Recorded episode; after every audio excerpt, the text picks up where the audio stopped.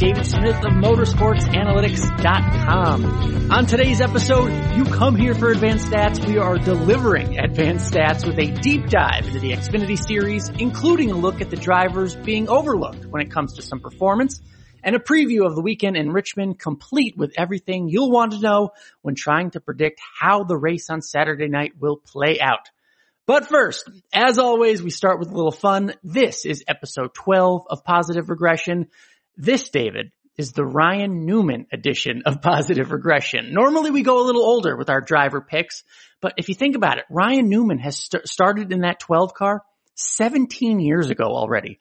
He beat out a driver named Jimmie Johnson for Rookie of the Year in 2002, and then he goes and follows it up with an eight win season in 2003. David, back then, I think of that 12 car. I think of just raw speed. I think of watching him in qualifying, single-handedly making qualifying entertaining with the poles and speeds he would get. He truly was the rocket man back then.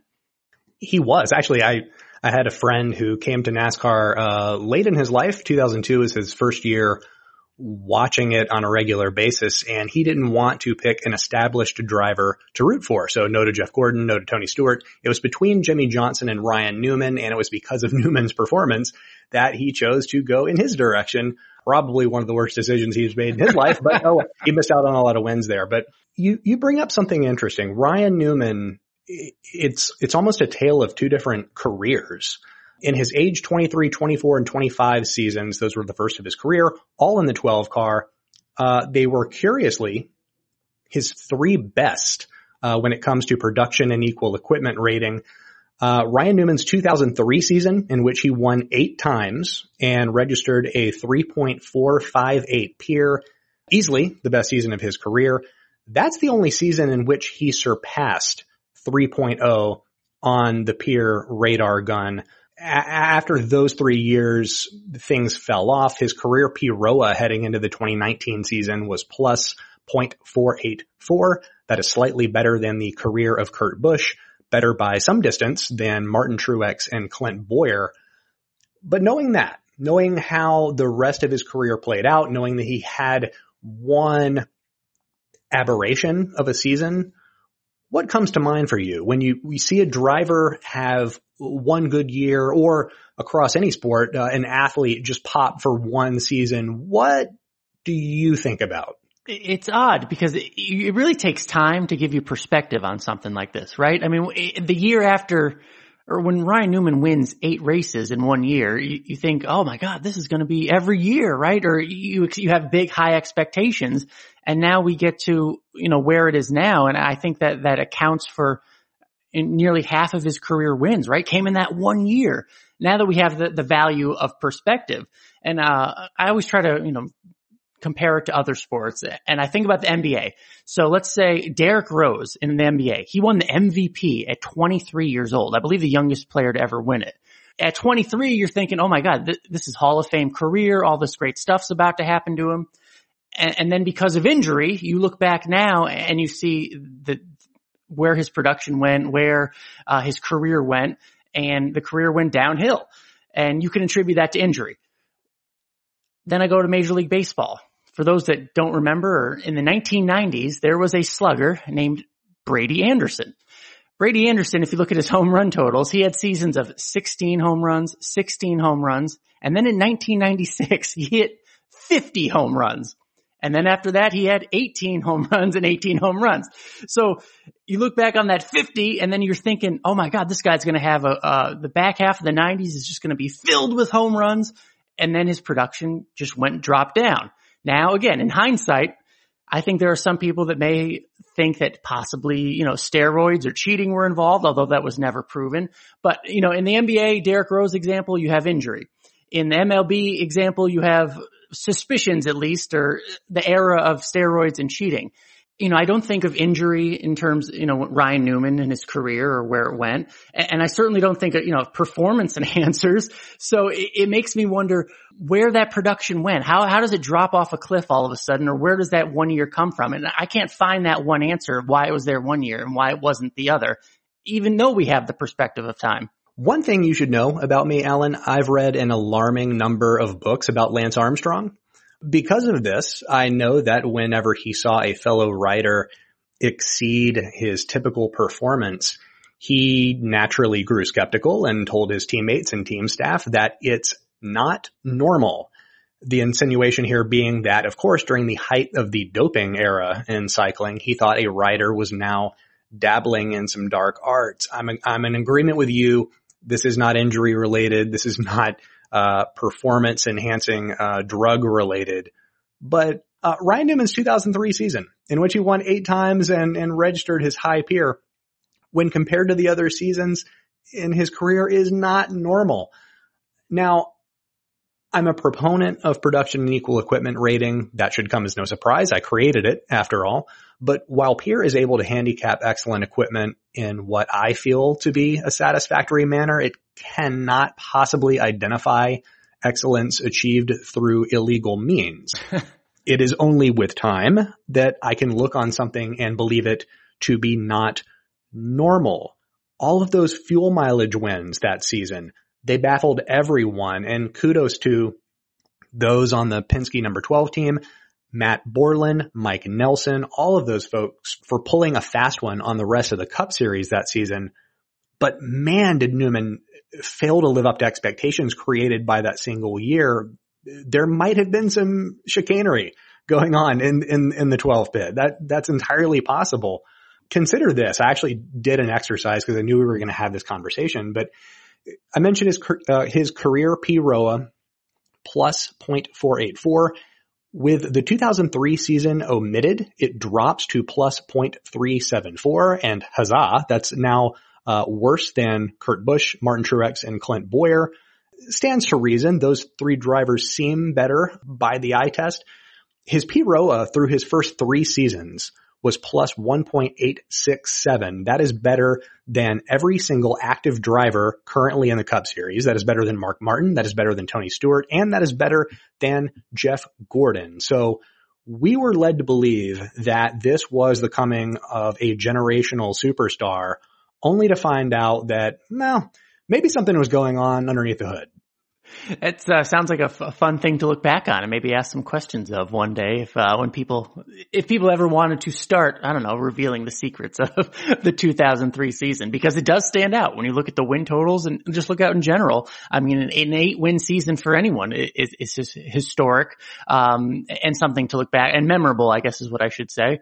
You know, eight wins how it stands out. I was trying to think of other examples. I mean, there was a year, Kasey Kahne, a few years later in 2006, he had six wins. That ended up being a third of his career victories came in one season in 2006. It, can we compare those two? Is that a fair comparison for, for Kahne and Newman? If we're, if we're examining Newman in that eight win season the way we are, is it fair to look at other years where we see big numbers and don't end up seeing them again like Kasey Kahne in 2006?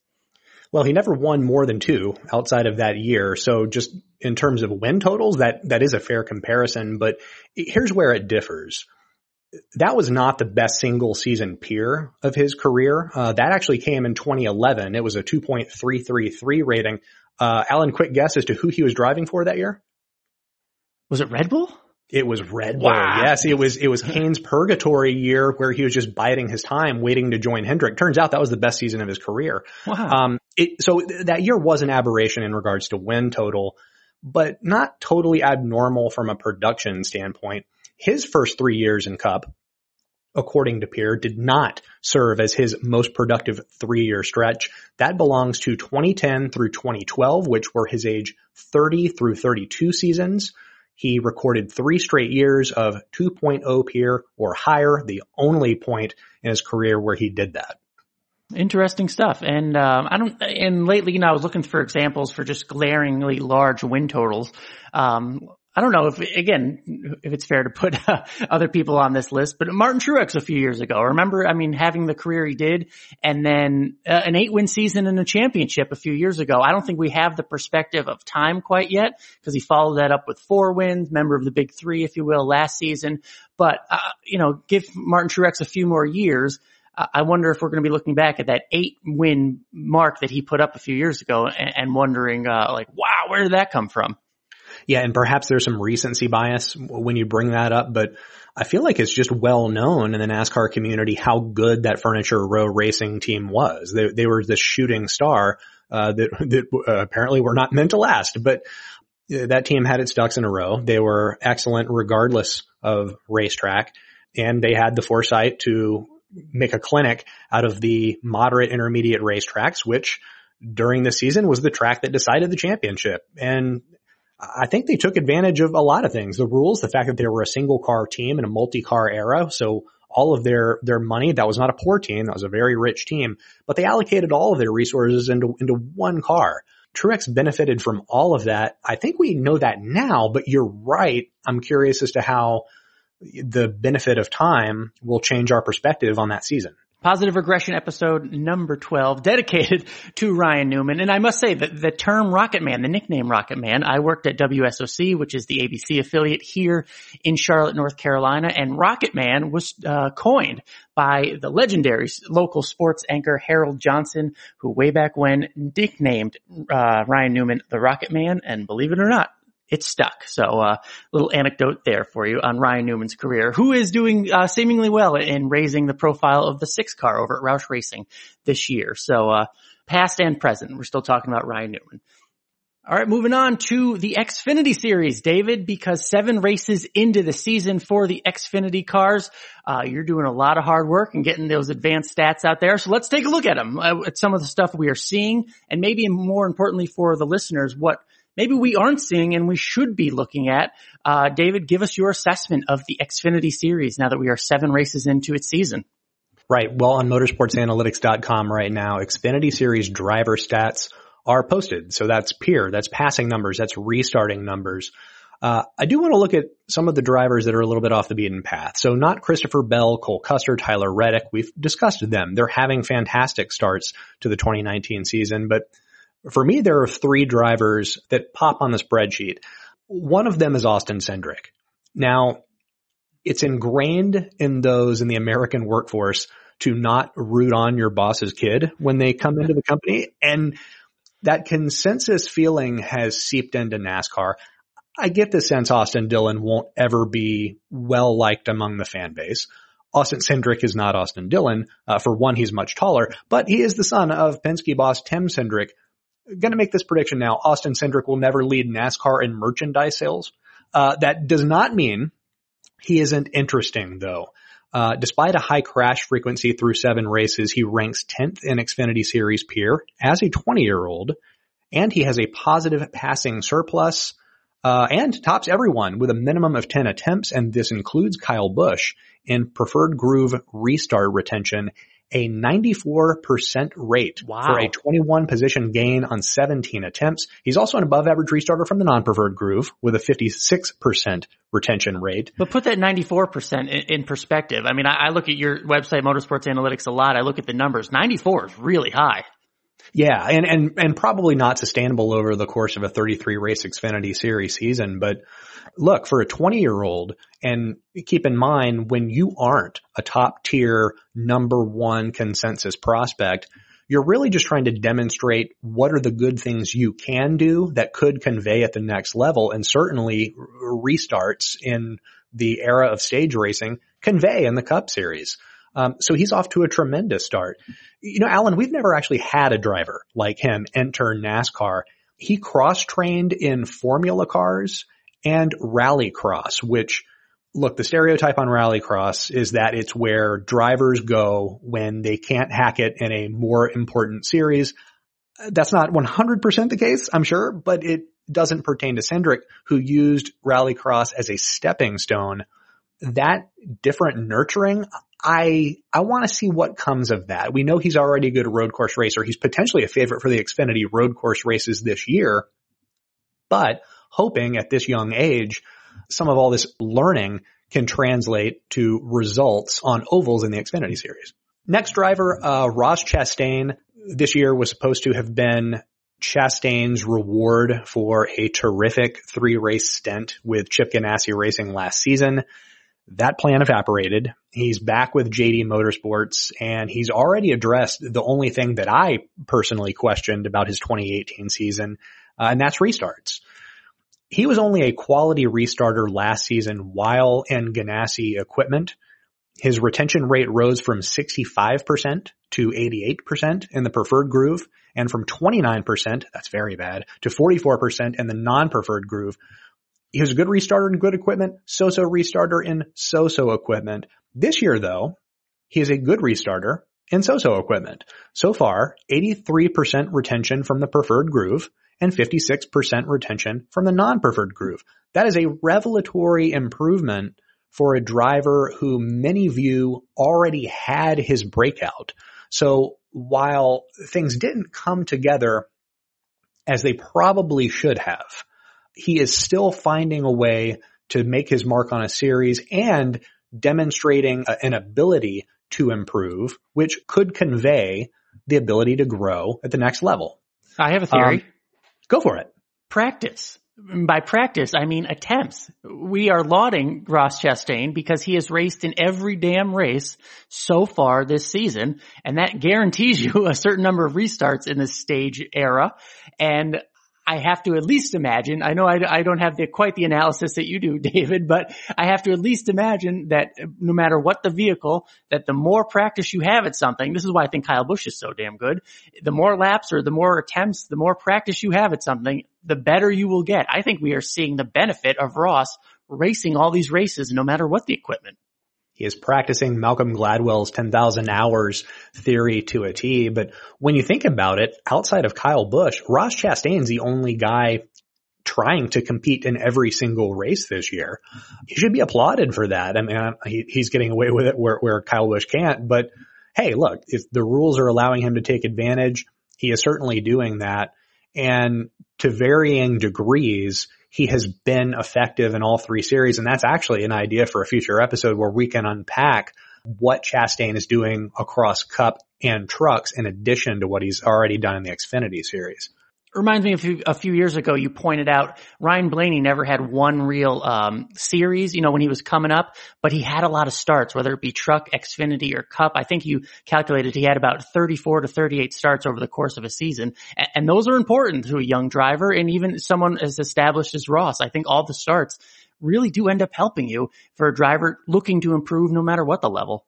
Yeah, it's true. Blaney had an exhaustive regimen. I, I thought Tim, Team Penske did a fantastic job putting him in the Brad Keselowski truck, putting him in their Xfinity car, putting him in the Wood Brothers Cup car, just to get him seat time, get him prepared because they can't afford to run a full season of one thing. So why not have your own schedule? You don't, you don't have to be beholden to uh, a championship. You don't have to fall under a certain banner in order to improve. Blaney did that. I mean, Ross Chastain, I mean, he, he could theoretically be collecting points in all three series if that were legal per the letter, but thus far, he's getting more seat time than his peers and it's showing. Uh, my third driver is Ryan Sieg. Sieg drives for his family team and they made a big investment in themselves during this offseason, purchasing old Richard Childress racing cars and hiring uh, Shane Wilson, former Richard Childress Racing crew chief, to oversee those old Richard Childress Racing cars. So improvement in quality was expected. I don't know that it was expected that they would move to 14th in the central speed rankings up from 24th last year. That is a significantly faster race car than Sieg has ever had at his disposal. But Sieg has done some improving himself. He ranks fourth in Peer after this first seven race stretch. Uh, during the span, he has already doubled his 2018 top 10 finish total from two to four. And he's knocked off 10 positions, which is crazy, but makes sense considering the central speed jump off of his average finish, uh, which now stands at 9.1 after Bristol.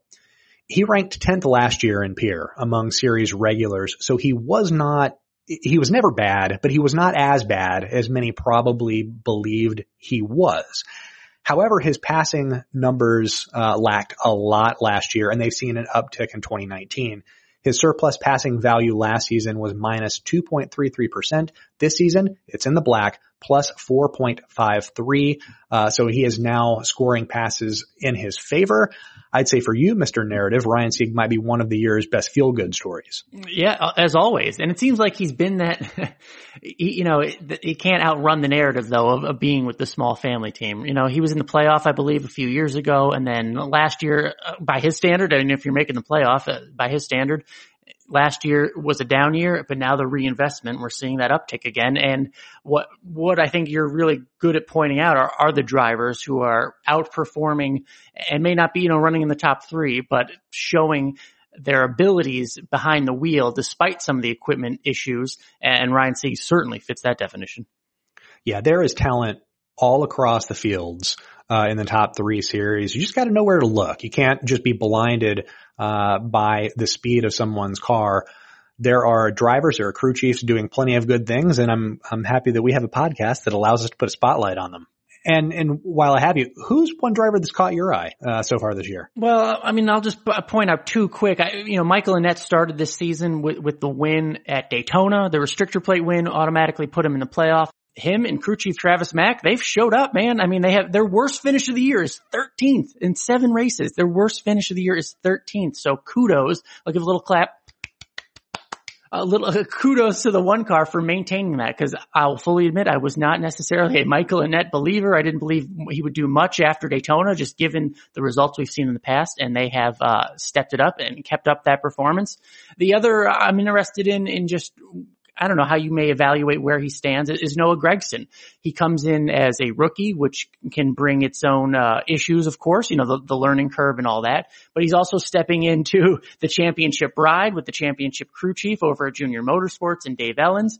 But you also look back and remember that that was kind of a surprise championship last year.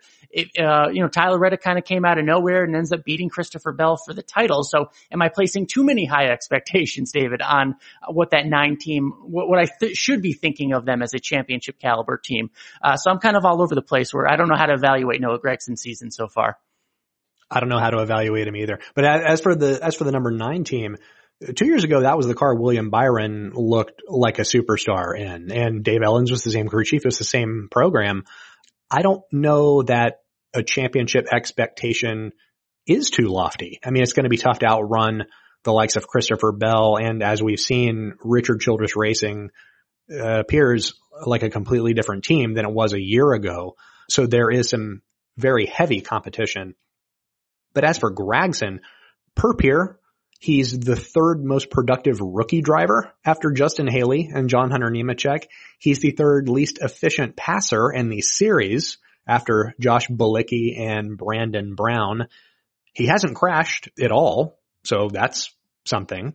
He ranks as the fifth best non-preferred groove restarter with a 59% rate. He's an 80% restarter from the preferred groove.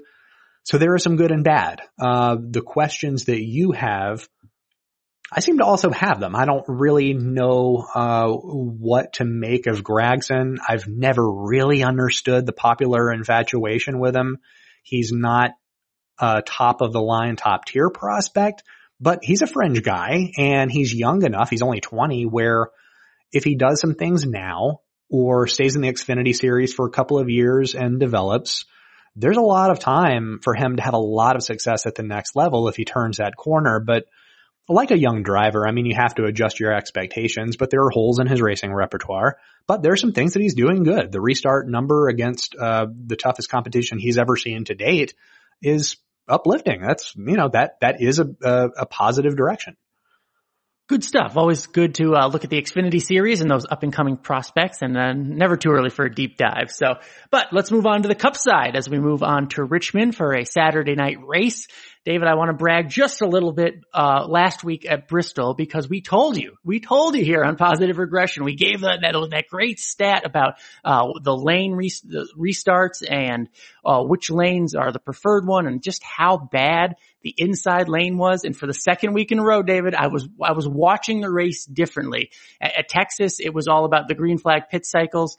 at Bristol, it was watching those restarts to see if anybody on the inside line can retain and it's not, I don't think I had the exact measurement, but I could tell you by watching, just anecdotally, the only two drivers who were able to maintain their position on the inside lane on that front row, you know, starting second all day were Kyle Busch and Kurt Busch, and they ended up finishing one, two. I'm not saying it's a correlation, but that's what I was watching and paying attention to last week in Bristol.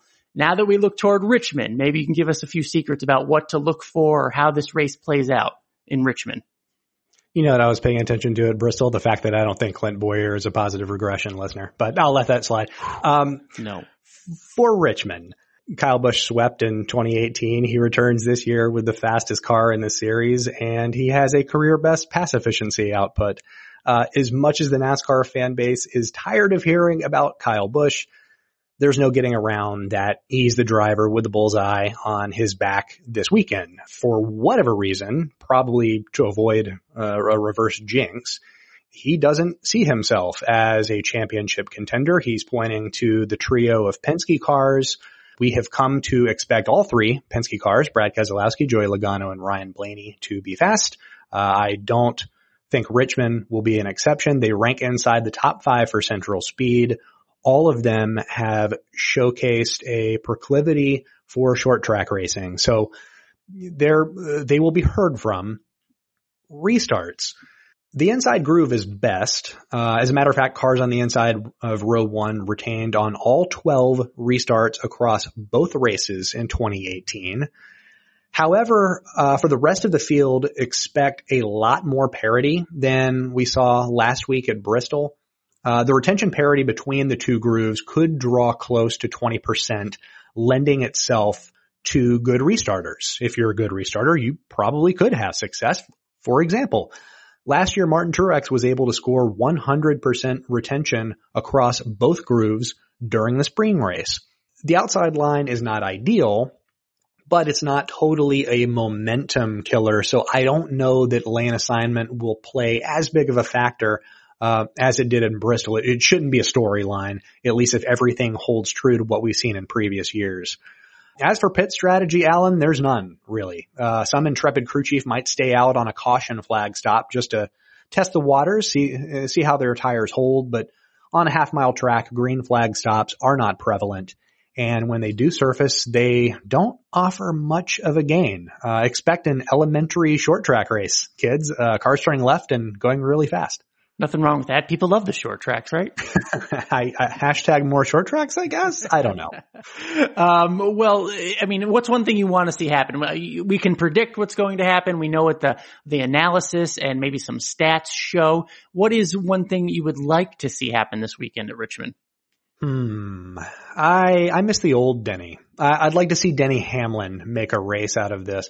Historically, he's dominant at Richmond. Uh, among tracks where he's made over 20 starts, it's his best based on average finish, which is 9.56. Uh, he's led over 140 laps in a single race on six occasions at Richmond. He's only won three times though. The latest was in 2016 and across his last three starts, he led only six laps. There wasn't a race during that span in which he scored wow. a positive pass differential. So I'm not sure what's been happening lately, but I like to see a return to the old uh, number 11 team. Uh, the current number 11 team ranks as the sixth fastest car in the NASCAR Cup Series. That is fast, but it's not so fast that qualifying and running up front is an expectation heading into the weekend. Uh, his last win was at Texas, and that was a product of Chris Gabehart jumping him 13 positions up the running order across the last three green flag stops in that race. That was the most during that span, pivotal uh, in that win. Denny is going to have to pass much more efficiently uh, than he has in past Richmond races come Saturday night if he wants to be successful because Alan, there aren't too many other workarounds if he doesn't have the fastest car. If he is able to dial it back and win and contend with Kyle Busch to say nothing of the Penske trio, it'd mean his third victory on the year. All three would be on different track types. And that kind of versatility is interesting to me. That means it could matter well into, I don't know, a, a potential championship run. I don't think Hamlin and the 11 team as a unit are better than Kyle Busch and the 18 team. I actually don't think it's debatable at all. There are no numbers suggesting otherwise, but he could match Kyle in terms of versatility and viability and something to, to keep the 18 car honest. He, look, Kyle Busch went through the entire 2018 season as the lone gun at Joe Gibbs Racing. Does he have a little bit of competition now this year in the form of Denny Hamlin? Um, that, that's what I'm on the lookout for. Uh, what what about you this this weekend in Richmond? I know it's a it's a fun race for you. You enjoy it. Is there something that you want to see? Well, we've seen plenty of Team Penske. We've seen plenty of Joe Gibbs Racing. That covers the Ford and Toyota fields. I want to see the Chevys up there contending, whether it be HMS or the guys over at Ganassi. Kurt Busch, uh, been an excellent start to the year, uh, especially for being with a new team and gelling quickly w- with, uh, with crew chief Matt McCall and all that stuff. But David, this really comes from Texas when we saw, uh, say Chase Elliott and Jimmie Johnson and William Byron up there contending, not, not just in the top 10, but for top five spots much, much of the day. And I felt like we talked about, you know, what makes a good race in last week's episode. When there's a more diversity in terms of different teams, whether it be manufacturers or just different names up there, more people capable of going for the lead. I think that just naturally lends itself to a better race. There's more competition. So I want to see the Chevys show up on a short track like Richmond and put on a show and be able to contend up there with uh, the Penske's of the world, with the Kyle Busch and JGRs of the world, because it, it just makes for a better race. And I, I don't know if we can pinpoint out some who may have potential there, but I mean, I, I can't imagine Chase struggling too much there. Jimmie Johnson has had two good straight weeks. And then, like I said before, Kurt Busch seems to be carrying the flag for the Chevys right now. So I want to see those Chevys show up run in the top five, contend for the lead, pass for the lead, and maybe get their first win of 2019. And you didn't even mention the last Chevrolet driver to win Richmond, Kyle Larson oh. in 2017. That was his only win outside of a two mile track. Yeah. Oh, yeah. Okay. And he's on a bad luck streak.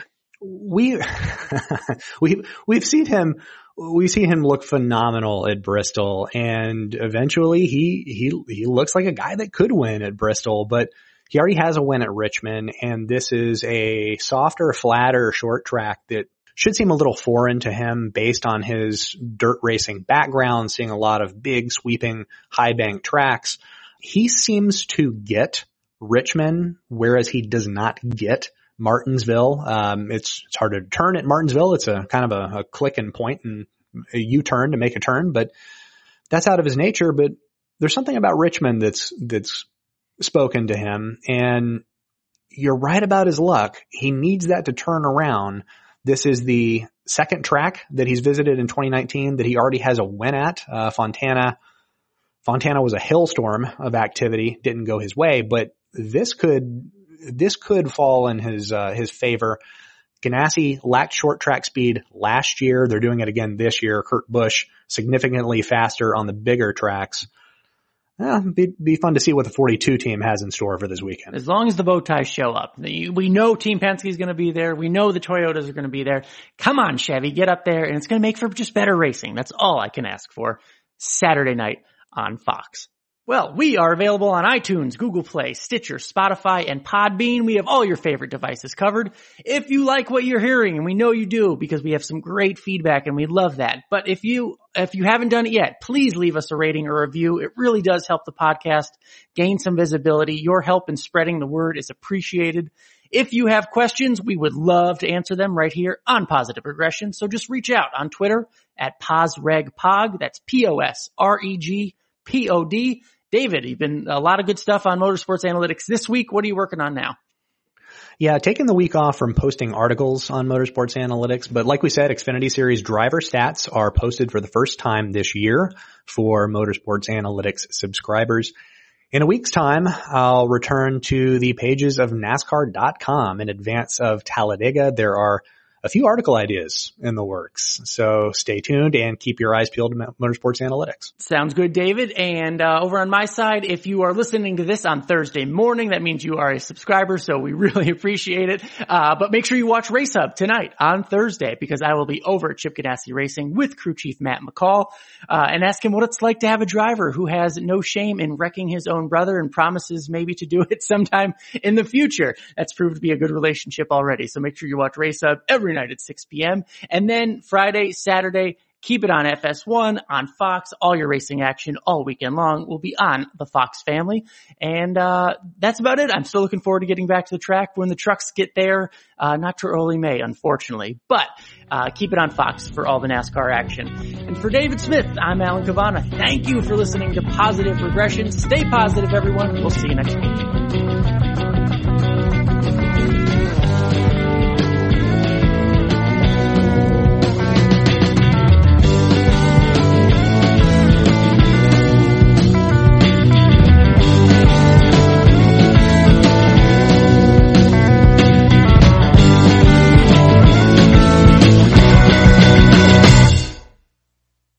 On Thursday morning when it posts. Of course, as always, a thank you. And make sure you watch Race Hub tonight because I will be at the shop over at Ganassi with Matt McCall asking about that relationship with Kurt Busch and what it's like to have a driver who will unashamedly, uh, I gotta start that over.